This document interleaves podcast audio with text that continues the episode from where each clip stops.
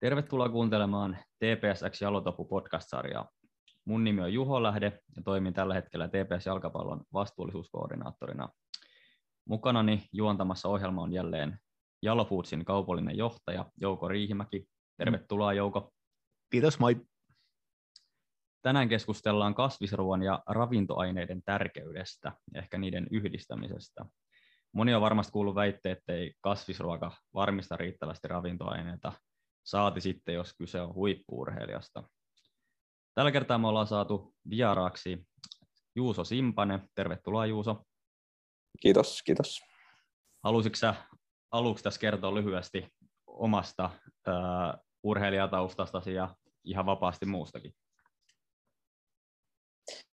No joo, voisimme kertoa. Itse asiassa Juhon kanssa ollaan pelailtu samassa poikamaajoukkueessa aikoinaan aika, aika montakin vuotta ja, ja vastakkain itse kun pelasin Hongassa, niin Tepsiä vasta aika monta kertaa, niin ollaan saatu vääntää siinä keskikentällä, mutta joo, siis futista pelasin, olen pelannut ihan pienestä asti, pelasin ammattilaisena Veikkausliigassa useamman vuoden ja, ja tota, siitä erinäisten vaiheiden kautta niin päädyin vähän semmoiseen ylirasitustilaan ja siinä, siinä sitten hetken aikaa otin, päätin ottaa taukoa ihan kokonaan futiksesta ja, ja tota, tauon aikana sitten tuli vähän semmoiseen tulokseen, että en halua niin kuin palata sitten enää niin kuin futiksen pari ainakaan samassa mittakaavassa. Ja sitten halusin lähteä kokeilemaan vähän uusia juttuja ja, ja tota, tutustuin sitten muutamiin tämmöisiin ultrajuoksijoihin, polkujuoksijoihin. Ja sitä kautta päätin sitten itsekin lähteä kokeilemaan,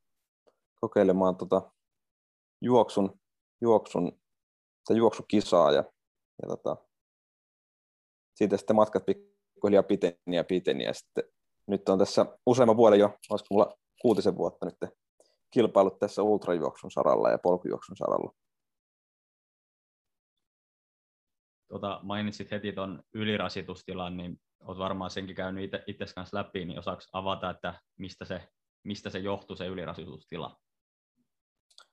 No varmasti siinä oli useita tekijöitä, että sitten itse olen aina aika kova ollut sellainen niin ottaa paineita ja ehkä vähän niin kuin miettimään kanssa, että jos on vaikka epäonnistunut joku matsi tai joku, niin sitten mulla helposti yöunet siitä heikkeni tosi paljon tai meni kokonaan pois, että varmasti se on niin kuin yksi iso tekijä, että niin kuin kova stressaamaan ollut ja sitten myös aika kova niin kuin tre- treenaamaan, siis tein joukkuetreeneihin treeneihin ulkopuolella myös niin kuin omatoimisesti aika paljon, paljon ylimääräistä. Totta kai mulla oli aina kovat tavoitteet ja halusin niin kuin, päästä ihan maailman huipulle futiksessakin ja olin valmis tekemään paljon töitä se eteen, mutta tietysti siinä aina pitää olla järki mukana, ettei niin kuin, voi pahtaa ihan satalasissa koko ajan, että pitää niin kuin, järkevästi kuitenkin kehittyä ja treenata. Miten, tota, miten niin tässä vielä ehkä toi mielenkiintoinen, tai tunnelmat oli kuitenkin korkealla, tai tavoitteetkin huippuurheilussa ja etenkin joukkueleissa, joka on varmaan yksi haastavimpia urheilulajeja, niin mi- miten niin tämä ravinto on tullut sulle, missä vaiheessa se tuli mukaan tähän sun polkuun?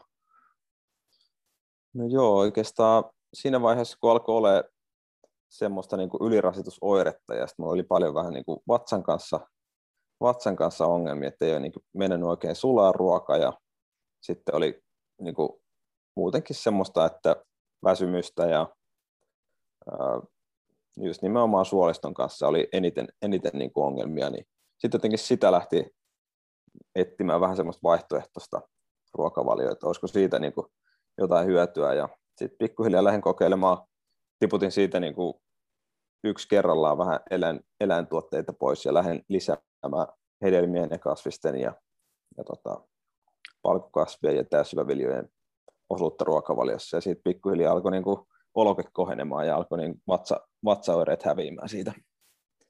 Että sitä kautta. Yksi tuossa tuommoinen mielenkiintoinen kuitenkin, kun olet ollut kummassakin niin kuin tavoitteellinen urheilija, niin joukkuelaji ja yksilö, ja tässä saan, mainitsit myös sitä joukkue, ehkä paineita, mitä tulee, tulee niin miten sä vertaat tämmöisen niin kuin yksilöurheilun ja joukkueurheilun, että mit, mistä se syntyy se kokonaisuus tavallaan, että onko paineet erilaiset? No joo, kyllä mä näkisin, että itse on ehkä, mulle ehkä sopii paremmin tämmöinen yksilöurheilija, että on kuitenkin itse vastuussa aina siitä omasta suorituksesta ja ei tarvitse niin miettiä hirveästi, että jos itse tekee jotain virheitä, että sitten, sitten ei muut juurikaan hirveästi kärsi tai ei tule muille, muille niin kuin menetyksiä siitä, että se on niin kuin itse, itse niin kuin hyvässä ja huonossa vastaa siitä suorituksesta, niin se ainakin itsellä, itsellä niin helpottaa sitä, että ei ota niin paljon paineita siitä tekemisestä. Ja muutenkin sitten ehkä niin kuin futiksessa oli se, että siellä on myös niin kuin kova kilpailu niistä pelipaikoista, että sitten treeneissä pitää aina näyttää, että on sen avauskokoonpano arvoinen, että sitten sekin, sekin niin kuin tuo lisäpainetta aina siihen, että, että tota, nyt kun itse treenaa pääasiassa yksin tai jonkun tuttujen kavereiden kanssa, ketkä ei niin kuin, tavallaan ei ole semmoista kilpailuasetelmaa niissä treeneissä hirveästi, niin se, se kyllä helpottaa. Niin kuin, että onko huomannut, että vaikka silloin kun sä pelasit vielä jalkapalloa, niin oliko se silloin oliko se silloinkin, että sä teit yksin tosi paljon kaikkea omatoimista ja tällaista, että oliko se, vai oliko se niin kuin, että teit pelkästään, pelkästään joukkuetreenit ja lähit kotiin, vai kun mainitsit kumminkin, että oli tosi kovat, tosi kovat tavoitteet, niin treenasitko sä silloinkin jo paljon esimerkiksi juoksemista tai tällaista, mitä sä oot nyt tehnyt sit jalkapalluuran jälkeen? Joo, kyllä mä tein tosi paljon, paljon vähän niin kuin varmasti turhaankin niin kuin liikaa tavallaan, että ei niin kuin antanut sitten aikaa sille palautumiselle tarpeeksi. Et varmasti ö, osa syy myöskin siihen, että niinku, ei ollut välttämättä aina ihan parhaassa tikissä jossain peleissäkään tai muuta, että sitten yritti vähän liikaa treenata ja tehdä niinku enemmän kuin muut. Ja silloin se suorituskykykään ei ole niinku parhaimmillaan silloin, kun sen pitäisi olla. Onko tuossa tota, jalkapallossa kuitenkin oli aika kovat tavoitteet, niin oliko siinä ravinnolla mitään merkitystä silloin vielä vai? Niin kuin sanoit, että se tuli sitten tuosta ylirasituksen jälkeen, aloit kiinnittämään enemmän huomiota, mutta miten se siinä junioripolulla, niin oliko, oliko seuralla, hongalla tai miten sä niin kuin arvioit sitä Suomessa, että minkälaisen roolin se ottaa ravinto tässä pelaamisen, pelaamisen, pelaamisessa ja pelaajakehityksessä? Meillä ei kyllä hirveästi sillä ollut junnuissa ainakaan käyty ravintoasioita juurikaan läpi, että se oli sitten mitä nyt, mitä kotona oli totuttu syömään, niin sitä syötiin, mutta sitten oikeastaan kun Honkaan meni miesten, miesten joukkueeseen, niin siellä alettiin jo käymään, että olihan meille muutaman kerran ravintoterapeutin kanssa käytiin ihan niin kuin yksilöllisesti läpi, että mitä syödään ja mitä kannattaisi syödä ja, ja näin.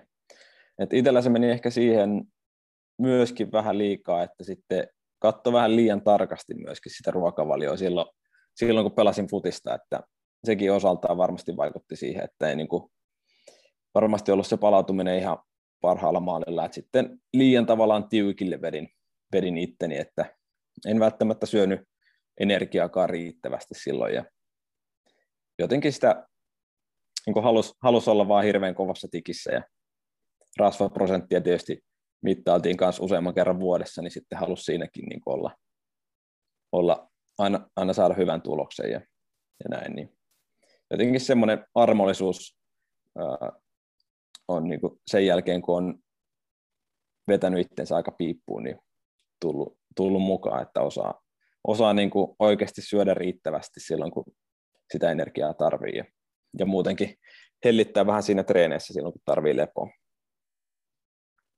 Tuossa tuli, tuli hyvin, tota, mutta puhutaan, niin kuin, että mitä tekisit toisin, tai jos mietitään, että jos joku nuori urheilija esimerkiksi on tällä hetkellä samassa tilanteessa kuin sä oot ollut silloin, silloin niin mitä neuvoja, neuvoja antaisi, tai mistä, mistä olisit itse ehkä halunnut apua, tai mistä nyt pitäisi kysyä apua, jos on tällaisia vähän samantyyppisiä oireita esimerkiksi, että voi olla tuon ylirasitustilassa? Mm. No kyllä varmasti niin puhuisin siitä enemmän, että itse en välttämättä hirveästi kertonut siitä kovin monelle tyypille, että jos tuntui siltä, että oli tosi raskasta eikä jaksanut välttämättä treenata. Että kyllä mullakin usein niin siinä muistan sellaisia tilanteita, kun ei niin kuin huvittanut edes lähteä treenaamaan, mutta silti vaan niin kuin, kun oli jotkut treenit, niin kyllä sinne oli kuitenkin pakko mennä. Ja et sitten kyllä varmasti niin kuin valmentajat siitä ymmärtää, kun kertoo, että nyt oikeasti on aika raskasta eikä välttämättä jaksaisi, niin että ne kyllä ymmärtää, että kyllä silloin kannattaa ihan ottaa kevyempi, kevyempi jakso ja palautella hetki, niin sitten kyllä se kehityskin on silloin paljon parempaa. Ja treenikin tarttuu taas paremmin kuin levänneen. Tuosta tuli mielenkiintoinen toi, kun mainitsit kuitenkin rasvaprosenttia tai sitten niin tätä PMI tai muuta näitä mittareita, niin on aika tärkeää ainakin itse havainnoinut tässä, että ei saisi niin kuin yhteen, yhteen mittariin ja yhdessä mittarissa ei saisi niin kuin maksimoida sitä, vaan pitäisi koko kehoa optimoida, mutta se onkin helpommin sanottu kuin tehty. Mm. että mikä sun, niin kun, sit, kun sä oot jalkapallon jälkeen mennyt tähän oikeastaan, missä energiavaade ja suorituskyky vaaditaan aivan eri tason, että kuitenkin jalkapallo on aika lyhytkestoinen verrattuna ultrajuoksuun, niin miten tota, tuntuu, että sulla on toi ravinto kuitenkin, niin kuin se on kriittisessä roolissa sun, sun niin kuin tässä u- uudella urheilijapolulla? Öö, mikä, otas mä, mikä se oli kysymys? Niin kysymys oikeastaan, että miten se niin kuin tavallaan tuli integroitu tähän kokonaisvaltaisesti, että se ei ollut enää tämmöinen yksi mittari ja sitten alettiin vaikka painoa, painoa optimoimaan tai rasvaprosenttia optimoimaan ja siinäkin vaan alettiinkin sitä suorituskykyä, niin milloin niin kuin sä aloit, oikeastaan sanoitkin, että perehdyit ja tutustuit ja löysit tietoa, keskustelit kollegoiden tai toisten ultrajuoksijoiden kanssa, niin kerro vähän tästä, että miten niin kuin se ravinto löysikin oikeastaan siihen sun kokonaisuuteen yhä niin kuin kokonaisvaltaisemmin mukaan?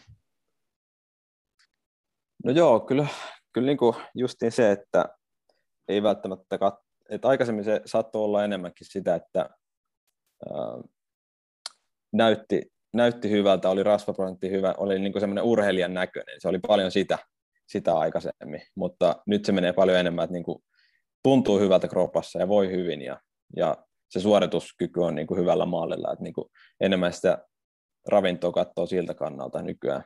Ja, ää, no itse just aloin niin kuin lisäämään paljon sit, niitä hedelmien kasvisten, just että saa niin kuin semmoista ravintotiheitä ruokaa paljon, miten mulla muuttui niin kuin se ruokavalio. Ja tota, mä en tiedä vastaanko sun kysymykseen nyt, mutta Joo, kyllä se, sinänsä just tämä ravintoteos ja se, että niin kuin, kun ehkä sulla niin kuin keholta vaatii aika paljon toi, niin miten niin kuin se on mm. Tullut niin kuin palautumiseen ja valmistautumiseen ja sit suoritukseen ajalla, niin tämä on kuitenkin sun, toi on niin, kuin, ää, niin äärimmäinen rasitus keholle, että tavallaan, mm. että se on pakko olla kunnossa, muuten niin kuin ei pääse alkumetrejä pidemmälle. Mm. Joo, kyllä mulla on niinku muuttunut se suhtautuminen syömisen kanssa tosi paljon siinä mielessä, että mä oon nykyään niin kuin, menen paljon enemmän sen mukaan, että jos mulla on nälkä, niin kyllä silloin kroppa oikeasti tarviikin sitä ravintoa. Että aikaisemmin se oli ehkä sen mukaan, että mulla oli ne ateria-ajat viisi kertaa päivässä ja sitten mä söin sen saman kokoisen ateria aina joka aterialla. Ja sitten se oli niin kuin siinä, että jos oli nälkä sen jälkeen, niin ei sitten syödä. Että nykyään se menee justiin sen niin kuin tuntemusten mukaan paljon enemmän. Tuossa kun, tuossa kun teit tuota muutosta silloin, niin ruokavalion muutosta, niin mitkä oli ehkä sellaisia suurimpia haasteita, haasteita siis siirtymisessä, vai oliko, oliko haasteita? No joo, totta kai siinä on mm, ehkä just se, että kasvisruoka on kuitenkin pääsääntöisesti vähän energiaköyhempää, että ei ehkä ihan niin paljon tai pitää ehkä niin syödä, syödä reilusti enemmän määrällisesti, niin ehkä se oli niin se opetteluvaihe siinä, että sai oikeasti riittävästi energiaa myöskin siitä kasvisruoasta. Ja no, onhan tuossa niin jonkun verran muokkautunut tuo ruokavalio siitä, siitäkin, kun miten mä niin aloitin, että alkuun mä söin aika niin sellainen, kuitenkin vielä aika puhtaasti tavallaan, että söin tosi paljon kasviksia ja hedelmiä pääsääntöisesti ja tosi vähän niin kuin semmoista niin kuin, sanotaan niin kuin roskaruokaa tai jotain niin kuin vähän epäterveellistä. Et nykyään se on, menee kyllä siihen, että kuitenkin kulutus on niin kovaa, että voi aika hyvin, hyvillä, hyvällä omalla tunnolla niin kuin syödä myöskin vähän semmoista niin kuin tavallaan huonompaa ruokaa, että varmistaa sen, että saa riittävästi energiaa myöskin. Mä oon kuullut, kuullut joskus tällaisia esimerkiksi hiihtäjät, kun, hiihtäjät, kun syö, syö sen vi, yli 5000 kaloria päivässä joka päivä, niin onko sulla jotain niin kuin, antaa ehkä mittakaavaa ihmisille, että paljon sä syöt vaikka, vaikka keskimäärin, jos on treeniviikko menossa, niin tota, päivässä suunnilleen? Joo, mulla on itse asiassa nyt semmoinen aika kova treenijakso tässä, että mulla on tullut semmoista 240 kilsaa, juoksukilsaa nyt tässä viimeiset kolme viikkoa. Siinä kun alkaa laskea, että kuinka paljon tunteja, mulla kuitenkin menee se 25-26 tuntia treeniä viikossa, niin siinä kyllä se kulutus on aika, aika kovaa niin kuin päivää kohden, että kyllä mä en ole ihan tarkkaan semmoista laskelmaa tehnyt, että kuinka paljon tulee nykyään syötyä päivässä, mutta kyllä se varmaan siellä niin kuin 5-7 tuhannessa kalorissa varmaan päivää kohden menee, ja kovimpina päivänä voi mennä kyllä siitäkin yli, että viime tuossa sunnuntaina esimerkiksi juoksin tuommoisen seitsemän tunnin lenkin tuossa Helsingin keskuspuiston polluilla, niin kyllä siinä, kyllä siinä saa syödä sen jälkeen ihan reippaasti. Kyllä, varmasti. Se on kyllä aika, aika niin kuin hur, hurjaa. Miten, miten palautuminen ja muu, kun olet kasvisruokavaliolla, ja, niin miten se, ja tämmöinen ehkä meidän myytti oli tämä, että kasvisruoka ei riitä, riitä niin kuin huippuurheilijalle tai sitten huippuurheilusuoritukseen. Ja, ja tota, sitten se palautuminen, näistä olisi kiva vähän kuulla sun semmoisia ihan omia kokemuksia, että pitää paikkansa tai ei pidä paikkansa. Mm.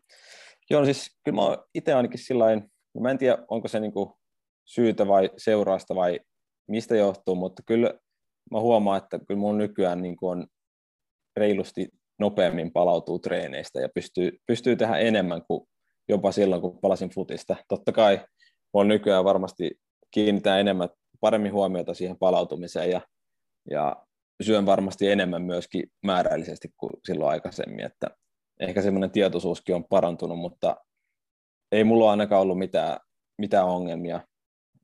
Totta kai pitää ottaa huomioon, että syö niin kuin, järkevästi ja koostaa sen ruokavalio järkevästi. että siellä, on, siellä on riittävästi sitä niin kuin proteiinilähteitä ja rasvanlähteitä ja hiilarilähteitä myöskin. Että, ää, mutta mun mielestä se on aika, aika outo, outo myytti, että ei muka sopisi. Kuitenkin siitä on nykyään jo aika paljon, paljon tietoutta ja, ja myöskin niin kuin ihan WHO ja THL on todennut, että niin kuin ihan vegaaniruokavalikin on koko, niin, joka elämänvaiheessa sopii, sopii ihmiselle, niin ei ole mun mielestä niin kuin, tai tosi oudolta kuulostaa, että kuulostaa, että se sopisi huippuurheilijalle myöskin.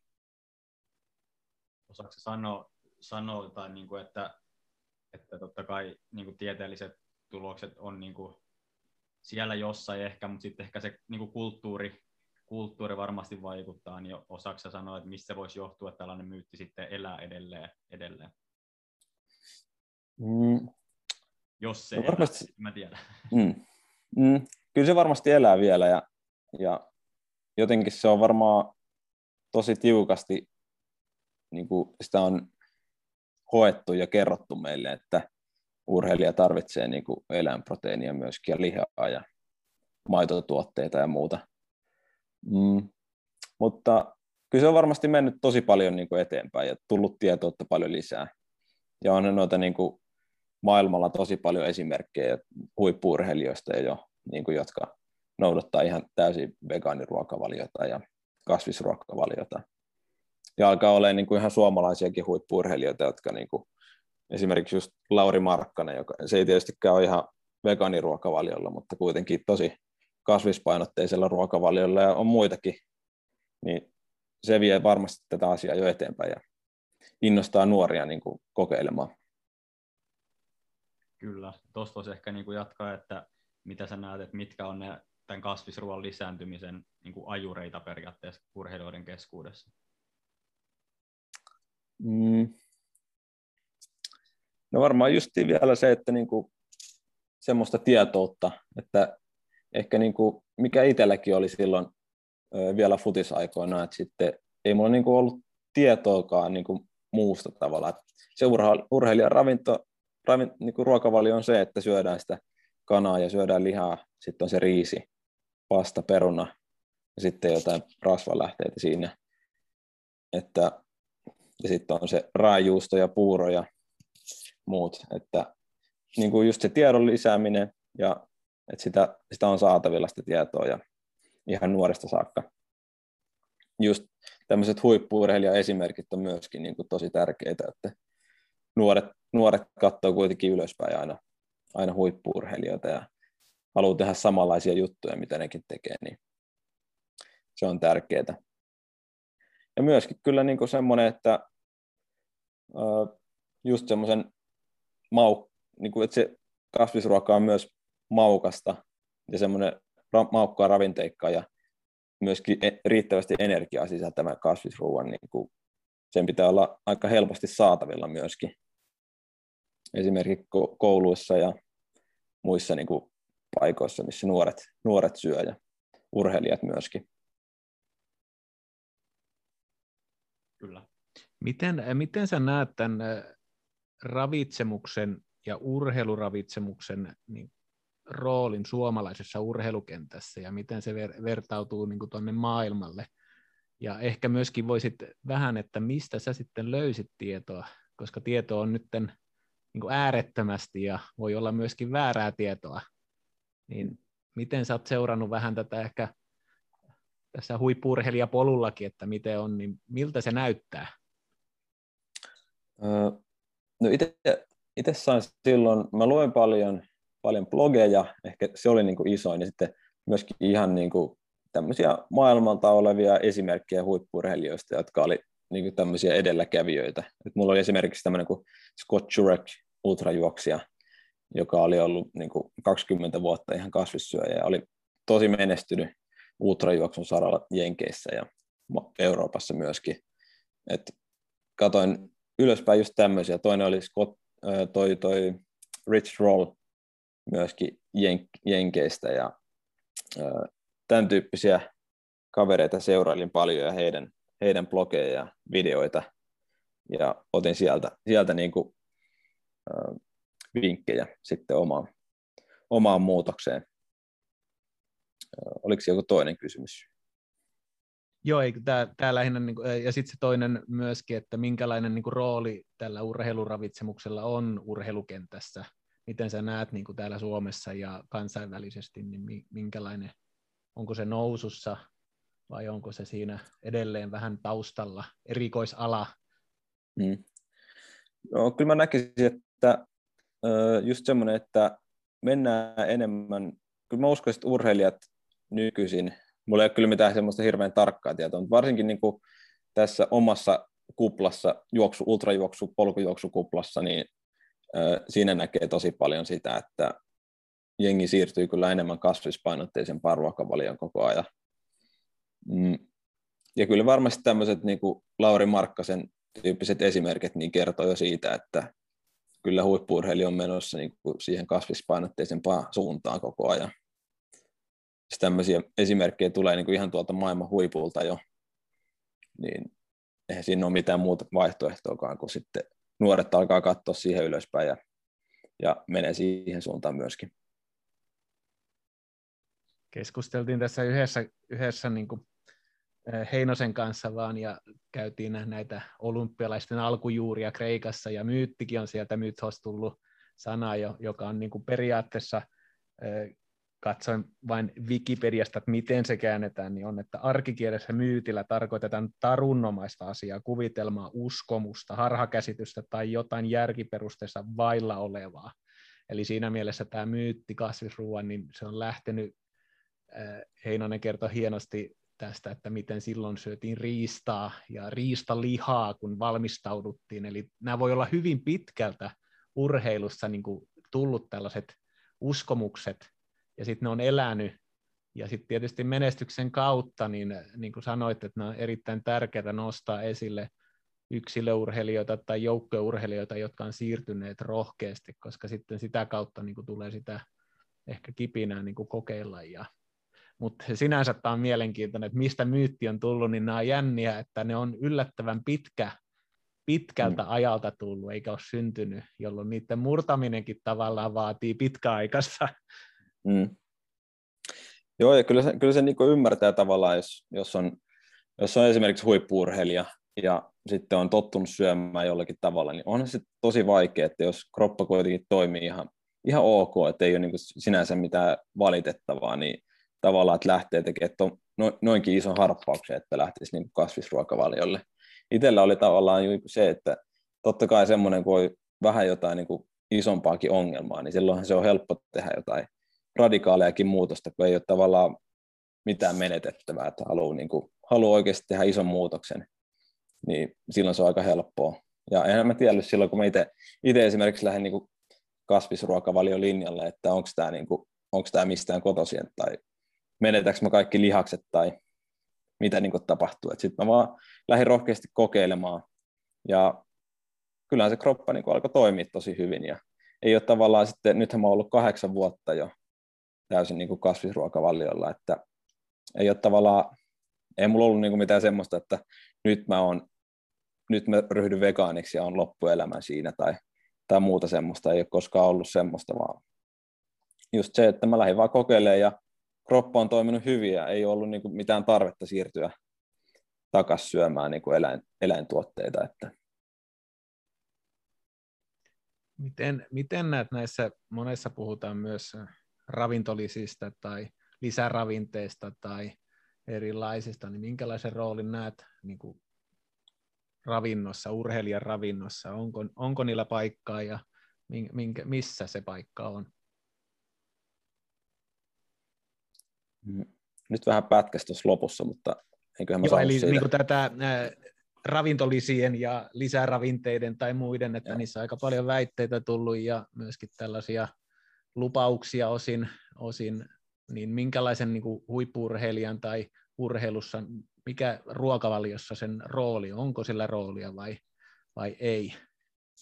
Kyllä mä näen, että niin kuin on semmoisia lisäravinteita, mistä on, mistä on varmastikin hyötyä. Että esimerkiksi just proteiinilisät esimerkiksi on tosi kätevä, kätevä semmoinen palautusjuomat esimerkiksi. Ja sitten ihan tämmöiset niin kuin kasvisruokavaliossakin niin B12-vitamiini esimerkiksi niin, ja D-vitamiini, mitä täällä Suomessa, kun ei hirveästi auringonvaloa ole, niin kannattaa syödä. Että tämän tyyppiset, mutta totta kai haluan niin kuin korostaa sitä, että kyllä se perus, perusruokavalio on aina kaikista tärkeä, ettei niin kuin semmoinen turha hifistely noiden lisäravinteiden kanssa on mun mielestä aika turhaa. Että... Mutta siellä niin kuin löytyy semmoisia lisäravinteita, mitä kannattaa hyödyntää ehdottomasti. Eli oikopolkua tässä onneen eikä menestymiseen tuu lisäravinteiden kautta. Juurikin näin, juurikin näin. Ehkä tuosta ehkä aasisillalla mennä niin kuin varmaan en, en ole ainoa, ketä kiinnostaa, kiinnostaa kun itse olen jalkapalloilija ollut, niin tiedän, että siinä jossain kohtaa energiat rupeaa loppumaan 90 minuutin aikaa ja tarvii vähän suorituksen aikanakin lisää energiaa eri geelellä tai juomalla tai on se tapa mikä tahansa, niin miten, miten tuollaisessa paljon äärimmäisemmä, äärimmäisessä kuin, niin kuin vaikka sun sadan kilometrin juoksussa, niin miten se toimii silloin ja kuinka paljon siihen pitää kiinnittää huomioon verrattuna vaikka jalkapalloon? Joo, ultrajuoksussa on niin kuin iso osa sitä, sitä koko suoritusta, että saadaan sitä lisäenergiaa jatkuvasti. Että tuommoinen 90 minuuttia vielä menee aika, siinä ehkä joku pieni jotain urheilujuomaa, niin riittää jo aika hyvin, että saa vähän, vähän pientä sokeria sinne. Mutta sitten kun mennään niin kuin esimerkiksi maratoniin tai siitä vielä pidemmälle, niin kyllä se on tosi, iso roolissa, tosi isossa roolissa. Ja just niin kuin itsekin miettii, että mä nyt reenaan 166 kilometrin kisaan tuolla Karhon kierroksella juostaa toukokuun lopussa, tai toivottavasti päästään järjestämään, sitä tiedä vielä, mutta siinäkin niin olen miettinyt just, että 20 minuutin välein mulla on jotain pientä, pientä energiaa otan suuhun, ja siinä lisäksi tietysti urheilujuomaa vettä, vettä niin silleen äh, puoli litraa, noin puoli litraa tunnissa tulee niin kuin juotua myös siinä samalla, että, että sielläkin karhun kierroksella niin on suunnilleen parinkymmenen, kolmenkymmenen kilsan välein aina huoltopiste, mistä saa sitten täydennettyä vähän energiaa ja, ja nestettä mukaan. Että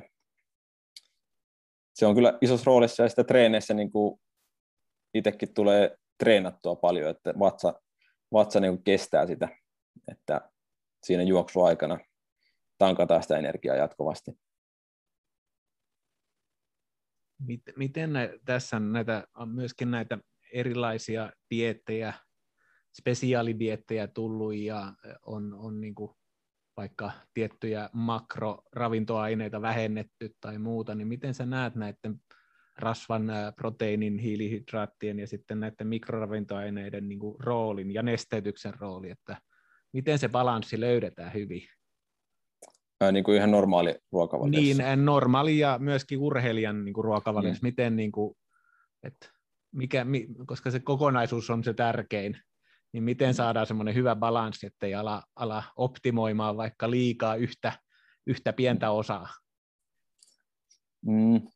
Mun mielestä kasvisruokavaliossa se menee aika helposti siihen, että se menee aika hiilihydraattipainotteiseksi. Totta kai hiilihydraatit varsinkin niin kestävyysurheilussa on tosi tärkeää, että niitä tulee saada riittävästi, mutta sitten jos mennään muihin lajeihin, niin se ei välttämättä ole ihan niin, niin isossa roolissa. Mutta kuitenkin se, että joko aterialla olisi vähän niin kuin jotain proteiinilähdettä, just joku tofu tai palkokasvit tai vastaava, niin on aika hyvä, hyvä semmoinen proteiinilähde, jota voi, voi olla niin kuin melkeinpä joka aterialla. Ja sitten siihen just jotkut hiilihydraatin lähteet, niin kuin hedelmät ja täysyväviljet sun muut. Ja sitten joku rasvalähde.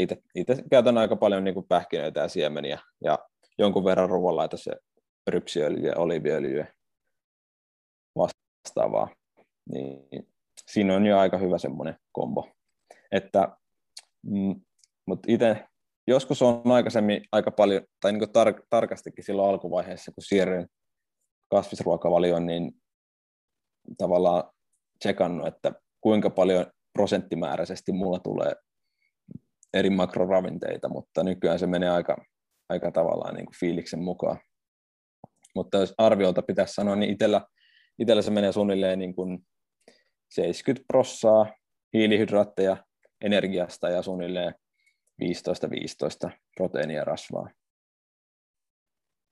Joo, tuossa tuli mieleen, kun tota, selvitteli vähän asiaa, että mikä voisi olla ihmisille yleisesti niin kuin suurin haaste, kun sehän on todella iso, varsinkin ehkä vanhemmalla ikäpolvella, kun on syönyt vaikka 60 vuotta samalla tavalla, niin vaikka siirtyy niin kuin kasvispuoleen enemmän, niin, niin mulla tuli tällainen eteen, että niin kuin ruoanlaittotaidot ja se, että se vie enemmän aikaa, on yllättävän iso niin kuin este sille pienellekin muutokselle.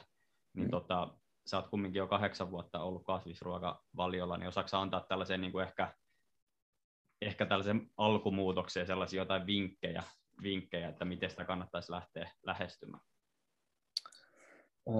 No aika helppoa semmoisia niin ihan tämmöisiä perinteisiä kotiruokia, niin kuin makaronilaatikko esimerkiksi, niin siinä helposti sen jauhelihan, kun korjaa tai korvaa soijarouheella esimerkiksi, niin saa jo aika, aika hyvän aterian siinä. Ja just jos vaikka munamaitoa käyttää, niin korvaa sen justiin vaikka ihan kauramaidolla tai laittaa niin kauramaitoa, soijarouhet siihen, niin sillä saa jo aika hyvin, hyvin tavallaan niin kuin muutettua perinteisen makaronilaatikon kasvisvaihtoehdoksi. Et sitten aika niin kuin pienillä muutoksilla kuitenkin saa. netistähän löytyy, jos googlaamalla melkein käytännössä ihan minkä vaan aterian, niin jos laittaa siihen perään kasvisvaihtoehto, niin löytyy kyllä resepti käytännössä mistä vaan ruuasta, että se on nyky, nykypäivänä aika helppoa. helppoa. Totta kai vähän vaatii vaivaa, että jaksaa googlata ja katsoa se reseptin sieltä, mutta aika helppoa kuitenkin. Eli tarjolla on riittävästi niin erilaisia lähteitä, ravintolähteitä kasvispohjaisia, niin pystyy tekemään hyviä, herkullisia ja ravitsevia sekä terveellisiä ruokia, vai onko näin? Joo, kyllä mä sanoisin, että nykypäivänä löytyy niin paljon, paljon netistä, netistä niin tietoa ja reseptejä, että ei, ei jää niin kuin siitä kiinni ainakaan. Joo, ja tuossa voi myös vahvistaa, että se tarjonna, tarjonnan lisääntyminen viimeinen, viimeisen kolmen vuoden aikaa esimerkiksi on ollut aivan, aivan huima, huima kyllä, että niin kuin, niin kuin sanoit, niin tuollaisilla pienillä muutoksilla varma, varmasti pystyy korvaamaan melkein minkä tahansa suht yksinkertaisesti. Hmm. Onko sulla, tuossa tota, on kiinnostavaa, kun on kuitenkin niin, niin kestävyyslaji sulla, sulla, niin onko siellä tullut eteen tämmöisiä väittämiä ravinnoista, että nyt tätä napsit tai tätä syöt ja niin kuin nyt on menestys taattu? no, minusta tuntuu, että siellä on ehkä enemmän, enemmän ollut semmoisella vitsillä heittäjiä, että, että jos, jos söisit lihaa, niin varmasti juoksisit pari minuuttia kovempaa jonkun maratonin tai muuta. Että, mutta mä luulen, että kyllä tässä on kuitenkin itsellä on sen, sen verran kovaa, varsinkin täällä Suomessa, niin näyttöä mun suoritukset, että ei ole, ei ole kyllä sinänsä tullut niin kuin semmoista piikittelyä missään vaiheessa, että, että kuitenkin jos, jos joka kisassa on melkein podiumilla, ellei niin kuin ykköspallilla, niin sen on vaikea sanoa, että, että tota, kannattaisi syödä jotenkin muuten. Mitä tota, suosituksia sulla olisi, tai mitä toivoisit su- suomalaiselta urheilukentältä, että ravintoon, ravinnosta keskusteltaisiin, niin kuin, minkälaisia aiheita nostaisit pöydälle? Tai mihin, mihin rooli me keskustel, on keskusteltu muun muassa, että valmennuksen pitäisi ymmärtää myöskin, että se ei ole jossain sivussa oleva asia, vaan se pitäisi niin kuin myös integroida osaksi sitä valmentajan tietämystä, ettei se ole joku mystinen ravintoterapeutti jossain pimeässä huoneessa tai valoisassakin huoneessa antaa neuvoja, antaa ohjelma ja sitten kun noudattaa, niin on, onni ja menestys taattu, että semmoinen tehtäisiin sitä ehkä enemmän tämmöinen arkipäiväinen osa sitä urheilua, eikä niinkään mutta mikä sun, sun niin tämmöinen toivomus tai viesti olisi? No ehkä mä haluaisin nähdä just sitä, että tietysti siitä, siitä niin kuin se on helppo niin kuin antaa tälleen niin kuin tietoa, antaa joku paperi, miten niin kuin kannattaa syödä, mutta kuinka monesti sitä sitten niin kuin lähtee toteuttamaan. Et sitten ehkä just se, että niin kuin kädestä pitää, jos vaan onnistuu jotenkin, että saataisiin esimerkiksi jotain niin kuin yhteisiä kokkaus, kokkauspäiviä tai muuta semmoisia, että niin kuin, semmoisia helposti toteutettavia, mitä pystyy itse sitten himassa tekemään, niin niin ehkä se, sitä niin olisi kiva nähdä, että, että jos pystyisi semmoisia toteuttamaan, niin se olisi varmasti niin kuin siitä olisi paljon hyötyä, hyötyä ja, ja mm. no ehkä, ehkä myös niin semmoisia, että jos, jos pyst, joskus pystyy esimerkiksi, jos miettii joka, jotain niin kuin jalkapallojoukkuetta esimerkiksi, niin just joku, joku päivä, milloin, milloin niin kuin joku ihan kokki tulisi vaikka väsäämään sinne kunnon niin kuin safkat ja samalla näyttäisi vähän, että miten jotkut muutamat helpot ja ravinteikkaat safkat saisi sais tehtyä, niin sekin varmasti jo auttaisi niin kuin monia. Ehkä, ehkä siinä, mitä Eli tulee mieleen. Vähän tämmöistä yhteisöllisempää, että saataisiin osaksi sitä urheilukulttuuria. Mm, just näin. Siinä on aika, aika hyvä, hyvä niin kuin, tavallaan viesti myöskin tälle, että urheilukulttuuri on osaksi sitä myös ravinto, että ei ole salatiedettä, vaan hyvin mm. arkipäiväistä, että ja just varmaan helpottaa, helpottaa siihenkin, että jokainen ei yksin sit mieti sitä, ja se on ehkä helpompi myös tuoda esiin sit näitä eri, eri, eri ruokavalioita, että se tulee arkisemmaksi, että se ei ole tosiaan siellä itse vaan himassa, himassa että se teet sitä ruokaa ja siitä ei oikeastaan puhuta hirveästi, niin tämä voi myös lisätä sellaista ehkä avoimuutta. avoimuutta. Mm. Kyllä. Miten antaisit viestejä nuorille huippurheilusta ja ammattilaisurheilusta niin kuin kiinnostuneille tai ehkä urheilijoillekin, niin minkälaisia ravintoviestejä antaisit nyt jälkeenpäin polulle? Mm. Mä sanoisin kyllä, että niin kuin semmoinen peruskotiruoka, niin, niin se on kyllä aina, aina sitä kannattaa suosia kyllä. Että jos, jos asuu vielä vaikka vanhempien kanssa, niin kannattaa ihan mielellään syödä ne, mitä mutsia faija väsää siellä kotona ja hyvällä, hyvällä ruokahalulla. Että sitten niin kuin, ehkä semmoiset niin kuin, uh, semmoinen turha hifistely ehkä kannattaisi jättää. Mainitsit siellä kerran, toi on mielenkiintoinen yksi, kun sanoit siinä alussa sen armollisuuden itseään kohtaan, että niin kuin olla, olla omalle keholle ja itselle armollinen, että niin kuin tavallaan ei tee siitäkään sitä suorittamista, vaan enemmän, niin kuin, että se on, se on mukava, iloinen, nautinnollinen niin kuin, tapa myöskin, niin tota, onko tämä niin kuin monelle, tämä voi olla aika tärkeä viestikin nuorille, että Joo, joo se, on, se on hyvä, hyvä, että nostit. Sitä olisi kyllä hyvä niin kuin korostaa, korostaa, että varsinkin semmoinen nuori, joka, joka tähtää huipulle, haluaa halu olla ammattilaisurheilija, niin se voi, voi mennä helposti siihen, että katsotaan vähän liiankin niin kuin tarkasti sitä ruokavalioa. Halutaan ehkä niin kuin pudottaa painoa tai olla niin kuin tosi tiukassa kunnossa.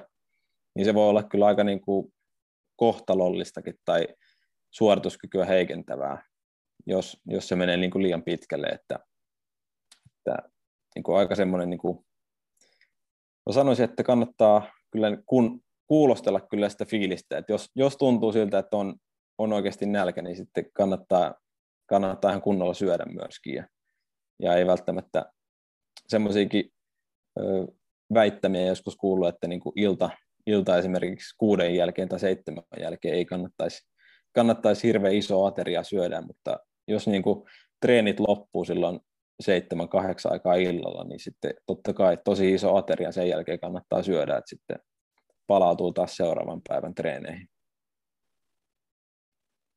Joo, sitten on myös tällainen, tällainen asia, mikä ei nyt ehkä suoraan liity tähän, mutta niin kuin puhutaan paljon, paljon kasvisruoasta, että, että se on kallista tai kalliimpaa kalliimpaa. Mä en tiedä, onko mm-hmm. törmännyt ikinä tällaiseen, niin osaako se niin kuin antaa jotain vinkkejä vaikka, että millaisia tuotteita sit kannattaa nostaa sieltä, jotka ei ole kalliita, koska tietääkseni se ei ole näin, vaikka sitä aika usein kuulee. Joo, kyllähän niin kuin, totta kai tuommoiset mm, vähän niin kuin einestuotteet tavallaan, kasvisruoka-einestuotteet tai jotkut niin kuin valmisateriat, totta kai ne on niin kuin kilohinnalta aika, aika kalliitakin jopa, mutta sitten jos mennään ihan tämmöisiin perustuotteisiin, niin kuin, niin kuin palkokasvit tai, tai soijarauhe, niin, jonka mainitsin jo, niin jos katsoo niiden niin kuin proteiinimääriä ja kilohintaa, niin siinä saa kyllä todella halvalla, halvalla syötyä jonkun aterian. Että, ja sitten just täyshyvä viljat, kaurahiutale, todella niin kuin edullisia raaka-aineita ja ravintotiheitä myöskin, ja paljon energiaa löytyy. Ja että kyllä niin kuin, mm, aika helposti, jos, jos niin kuin pysyy aika semmoisessa perus, perusraaka-aineissa, perusterveellisissä raaka-aineissa, perunat, muut juurekset, just jotkut banaanit ja muut, muut vähän niin kuin perus, perushedelmät ja kasvikset, porkkanat ynnä muut, niin, niin siitä saa jo koostettua aika niin kuin hyvän, hyvän ruokavalion todella edullisestikin. Monessa sanotaan myös, että väriä lautaselle, niin mitäs, miltä se kuulostaa? No siis totta kai. Kyllä itse ainakin mm, pyrin syömään mahdollisimman värikkäästi. Ja kyllä se niin kuin kertoo jo aika paljon siitä niin kuin, mm, ravinteikkaan tai ruokavalion monipuolisuudesta, että kuinka paljon eri, eri värisiä niin kuin kasviksia sisältää. Että, että just sanotaan sitä puoli kiloa päivässä kasviksia ja hedelmiä, niin mun mielestä se kuulostaa kyllä tosi vähäiseltä sinänsä, että, että jos, jos haluaisit tavallaan niin kuin optimoida tai ei välttämättä optimoidakaan tarvii, mutta jos haluaa niin kuin, ö, tukea sitä urheilijan kehitystä tai sillä ruokavaliolla niin parantaa palautumista tai muuta, niin, niin kyllä mä sanoisin, että se puoli kiloa päivässä on vähintäänkin se minimi, mutta kyllä mä sanoisin, että niin kilopäivässä olisi ihan paljon parempi jo. Miten sulla, kun itse, itse toimin elintarvikealalla ja elintarvikevalmistajana, niin mitä toivoisit pakkauksissa? Onko niinku, niissä riittävästi tietoa, että löytää oikeat tiedot vai vai voiko kaikkea vastuuta sitten sinne pakkauksille ja valmistajalle antaa, vaan pitää vastuuta sitten myöskin yksilöllä olla ymmärtää ja hakea tietoa? Mm. No, joo.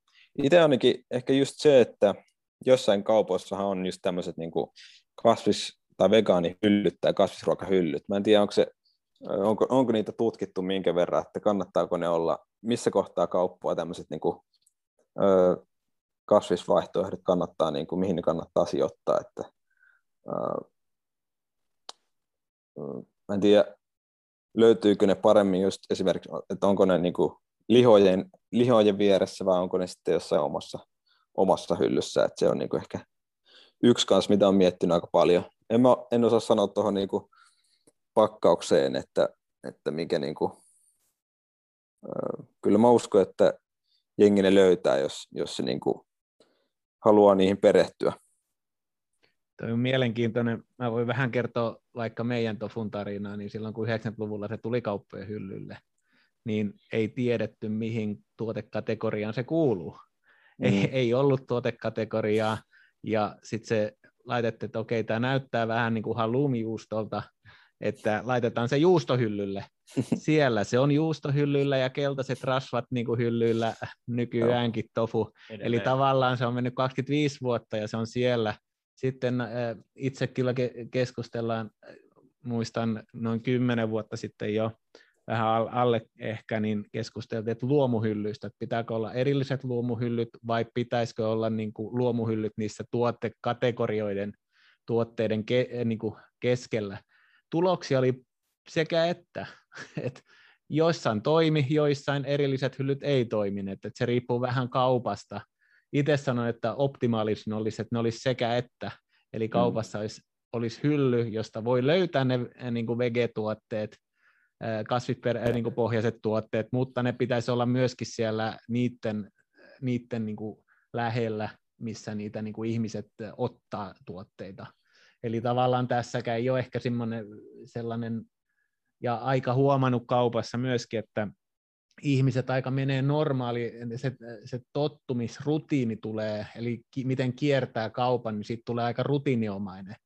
Eli miten saadaan se kaupan ja ihmisten kävelyvirta menemään sitten uusien asioiden luokse, niin sekin on tämmöinen kulttuuri, että tässä on niin monia pieniä aspekteja, näitä on tutkittu myös hirveästi, ja hintatietoisuus on jännä, jännä myöskin, että vain tuon esimerkkejä, että kun ihmiset sanoo, että on kallista, mutta tutkimusten mukaan niin 95 prosenttia on unohtanut hinnan jo sen jälkeen, kun ne on maksanut. eli, mm. eli tavallaan niin kuin, se on myöskin sellainen, ja aina halutaan niin kuin halpaa ja hyvää ja edullista, ja myöskin vähän niin kuin kysytään vaikka alkoholin kulutusta, niin kaikkihan kuluttaa suhteellisesti niin kuin normaalin määrän, mutta yllättävän paljon niitä per capita per henkilö niin kuin Suomessa menee.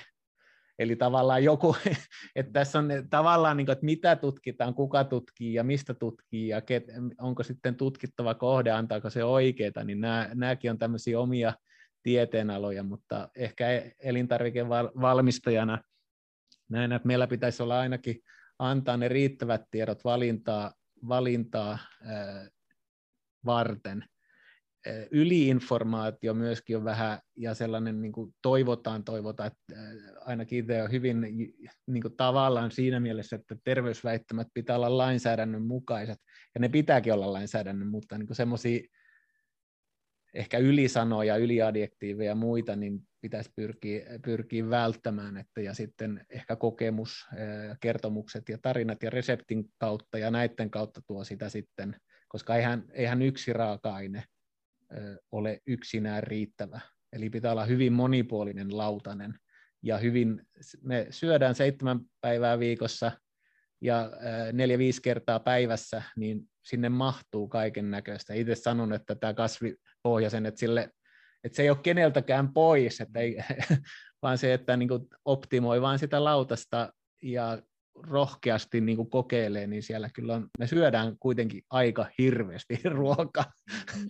Mutta tämä tulee tuohon, että en, en sen ehkä voin vain tuolla kaupan alalla ja valmistajan niin elintarvikepuolen niin nähdä, että mietitään asioita koko ajan ja, ja tota, paljon tulee toiveita merkinnöistä, pakkausmerkinnöistä. Pitäisi olla hiilijalanjälkeä, pitäisi olla ekologisuutta, pitäisi olla niin kuin vegaanin merkkejä, pitää olla tämä merkki, Nutriskorea puhutaan nyt, on niin kuin terveys, mm. terveys tällaista, että miten terveellinen, mutta itse, että, että jotenkin ei saa yliampua.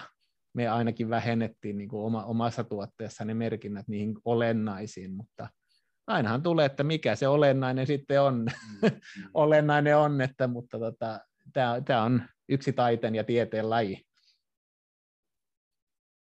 Kyllä, tuohon voisi ehkä vielä tuohon niin noihin hypersupermarketteihin, kun siellä kävelee, niin kyllä siinä niin kuin voin allekirjoittaa sen, että se on aika monesti helpompi vaan mennä sitä samaa reittiä ja tietää suunnilleen, missä ne on. Mm.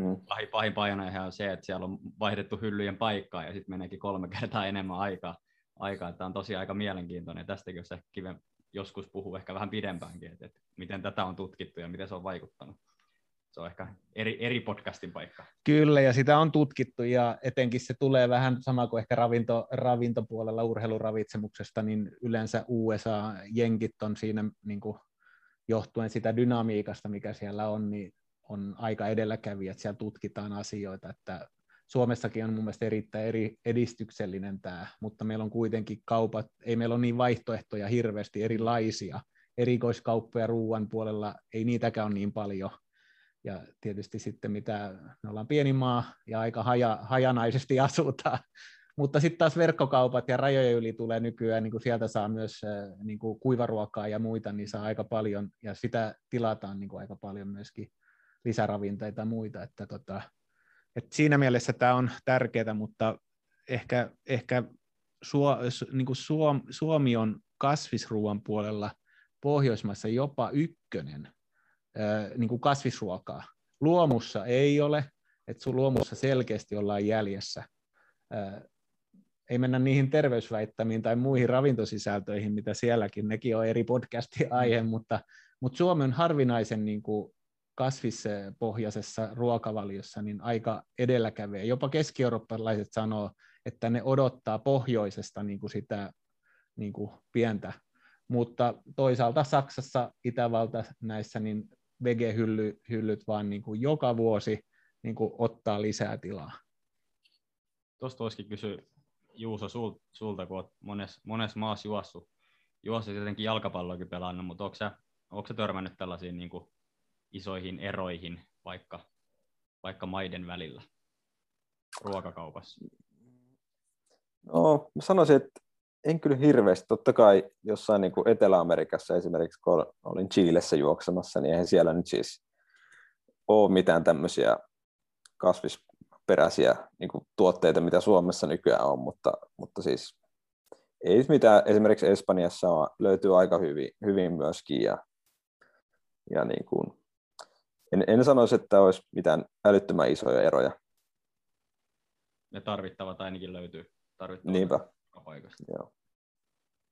Ja Mielenkiintoista. Ja toi ehkä äh, sitten tietysti etelä, etelä ja näissä nämä tuoreus ja paikallisuus on, että on enemmän vaihtoehtoja riippuen ilmastosta ja muusta, niin sekin, sekin on niin kuin, mitä näkee tuossa. Mutta kyllä joissain maissa on ollut itse huomannut, kun matkustelu, otetaan vaikka Bosnia-Herzegovina, erittäin vaikea oli kasvisperäistä ruokaa ravintolasta saada.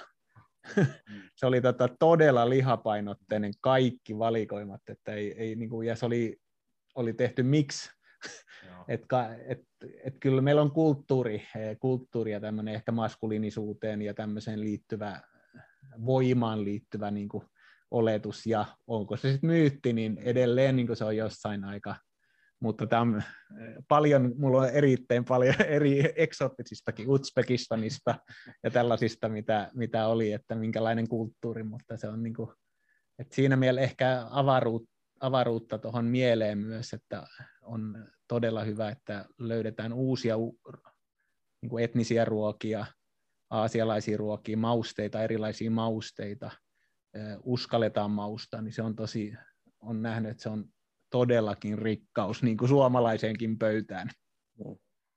Joo, pakko sanoa kyllä niin kuin aasialaisesta keittiöstä löytyy kyllä ihan, ihan mahtavia niin kuin ihan perinte- perinteike- perinteikkeitäkin niin kuin ruokia, jotka on ihan niin kuin kasvispohjaisia, että kannattaa niin kuin ottaa, ottaa ne haltuun, jos haluaa, haluaa vähän laajentaa niin uusia, uusia ruokia. Aasialaisesta keittiöistä löytyy kyllä hienoja. Siellä ne ehkä on eri lailla, että pidempään esimerkiksi tofu on 121 vuotta ennen ajalasku alkua, niin kuin ensimmäinen maininta kirjallisuudessa tai mikä on laitettu muisti, että ne on yli 2000 vuotta vanha keksintö. Eli tavallaan ne on ollut aika läsnä siellä väkirikkaissa maissa ja näissä. Että, ja se on siellä, siellä vähän ruokaan lähestytään. Se on myöskin, että siellä on side, äh, niin kuin side dishes, niin kuin, että ne on, on paljon vaihtoehtoja laitetaan siihen. Mutta on tosi, mun mielestä on tosissaan niin kuin rikkaus olla, kun on uus, useanlaisia ruokakulttuureja, niistä ottaa ja kaikista löytää uuden meksikolainen tai eteläamerikkalainen ruoka kassispohjaisesta, niin siellä on erittäin hyviä. Että kaikista löytyy ja se antaa taas sitä makua ja herkullisuutta, että antaa uusia ehkä jopa mind-blowing experiences, eli tämmöisiä tajunnan räjäyttävät niin ruokaelämykset, niin voi tulla yllättävästikin. Kyllä, e- ehdottomasti, ehdottomasti samaa mieltä tuosta kyllä, että se, se kyllä varmasti auttaa, auttaa monia, monia myös tekemään niitä muutoksia, koska on niin paljon niin kuin sellaisia asioita, mitä pienellä kuukauksella voi löytää, että okei, okay, tämä, tämä onkin Etelä-Amerikasta tämä mauste tai näin edelleen, niin tosi aivan samaa mieltä. Tuleeko tota jotain, jotain vielä, me ollaan tässä kohta tunti menty, tunti menty. Ei tässä on niin, niin mun mielestä, kun tämä on niin mahtava, kun keho joutuu äärimmäiseen rasitukseen, se on niin kuin kiinnostava, niin silloin niin kuin sen ravinnon ja sen koko energian merkitys on erilainen. Eli se vaatii sitä energiaa. No miten sanoisit tähän, että olet sitä, mitä syöt, niin onko se ed- edelleen niin kuin tärkeä pointti tässä urheilijallekin? No kyllä mä pidän sitä, se on mielestäni tosi hyvä sanonta, että kyllä se nyt siis vaikuttaa tosi paljon, mitä me laitetaan meidän kroppaan, että, että niin kuin, joo, kyllä itse huomaa ison eron, että jos mä syön niin kuin paljon tuoretta, ravinte, ravinteikkaita kasviksia, hedelmiä, just niin kuin puhdasta ruokaa, niin kyllä mulla on aika paljon semmoinen terävämpi ja muutenkin energisempi olo kuin sitten, että söisi söis pullaa ja pizzaa ja pastaa pelkästään. Että mutta joskus nekin on hyviä. Joskus nekin on hyviä, totta kai. Kyllä. Tuleeko Ei, kiitoksia. Mun mielestä tämä oli vastaa sitä ja niin kuin hatun noston oikeastaan ei, ei muuta kuin voi nostaa hattuja, niin kuin, että miten kuitenkin aika rohkeita valintoja ja kerrotkin myös avoimesti, että vaikka ylirasituksesta. Monessa tämä ei haluta, niin kuin halutaan peitellä heikkouksia ja nostetaan mm. vain vahvuudet pöydälle. Mun mielestä pitäisi meidän niin kuin aina muistaa, jotenkin tulee semmoinen inhimillisyys, armollisuus ja ihminen. Että ei, ei, se, niin kuin, se menee rikki silloin, kun peittelee liikaa. Mm. Joo, ja kyllä niin itse on sitä mieltä, että kyllä näistä on hyvä puhua ja varmasti on niin kuin hyötyä monelle, monelle nuorellekin, jotka niin kuin on esimerkiksi haluaa olla huippuurheilijoita jossain vaiheessa tai ihan niin kuin vanhemmillekin ihmisille, jotka, jotka niin kuin haluaa parantaa omaa terveyttä, ettei niin kuin polta itseään loppuun ja osaa, osaa niin kuin vähän kuunnella sitä kroppaa ja, ja niin kuin haluan, haluan innostaa myöskin siihen ja näyttää omalla esimerkillä, että kasvisruoka on ihan niin kuin validi ja riittävä, riittävä ruokavalio ihan niin kuin huippuurheilijallekin ja pystyy tehdä tosi kovia ja kovia suorituksia olla ma- maailman huipullakin niin kuin kovassa lajissa, niin, niin äh, haluan vaan niin kuin, äh, innostaa, innostaa muita ja inspiroitua, tai inspiroida muita ja, ja kannustaa syömään enemmän kasvispainotteisesti. Eli ollaan murrettu myytti. Joo, kyllä sanotaan ainakin, että se on, se on murta, murtumassa tässä hiljalleen. Kyllä. Että tämä oli yksi, yksi, yksi ehkä naula siihen muuriin, että millä tehdään, mutta siinä mielessä, että jos puhutaan kuitenkin, ainakin itse aina toivon, että puhutaan faktat faktoina myös, että ja sitten näissä, että ei, ei, ei anneta uskomuksien liikaa vallata sitä, ja se vaatii meistä kaikilta vastaanottokykyä. Että ei, eihän se on niin kuin, ja myöskin avara miele, avaraa niin kuin mieltä, ja kokeiluhalua, että, että kyllä se pitää monta asiaa kuitenkin aina, jos tekee muutosta, niin se ei kerra, kerralla muutu, vaan pitää olla niin kuin vähän antaa aikaa sille muutokselle ja olla kärsivällinen myös niiden tulosten suhteen. Että...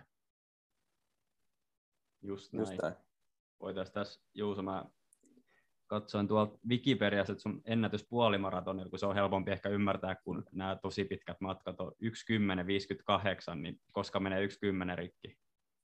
Tai. Joo, joo, kyllä mä toivoisin, että tänä vuonna, jos, jos on joku semmoinen hyvä sää tai hyvä keli ja hyvät olosuhteet, niin, ja jos tulee joku hyvä mahdollisuus lähteä kokeilemaan. Niin mutta se vaatisi kyllä sen, että on niin kuin myöskin seuraa siinä, että ei tarvi ihan yksin juosta sitä koko, koko matkaa, että se aina helpottaa sitä, että pystyy pitämään sitä vauhtia väsyneenäkin vielä loppuun asti, että jos on, jos on niin kuin vähän muita, jotka juoksevat sitä samaa vauhtia, niin se aina helpottaa. Kuulostaa, kuulostaa hyvältä ja toivotetaan sulle toivottavasti paljon kisoja kesäksi tämän, tämän vaikean vuoden jälkeen ja tota, paljon kiitoksia, että olit mukana meidän podcastissa. Kiitos paljon. Joo. Kiitos. Kiitos, kiitos, oli, kiitos, oli kiva olla mukana ja höpi, höpistä ja oli myöskin kiva, kiva nähdä Juho pitkästä aikaa, kun ei olla nähty varmaan kymmeneen vuoteen. Kiitos samoin, oli kyllä. Oli kyllä ja tota, ehkä seuraavaksi ollaan vähän, vähän tota lyhyemmän aikavälin kanssa yhteydessä taas.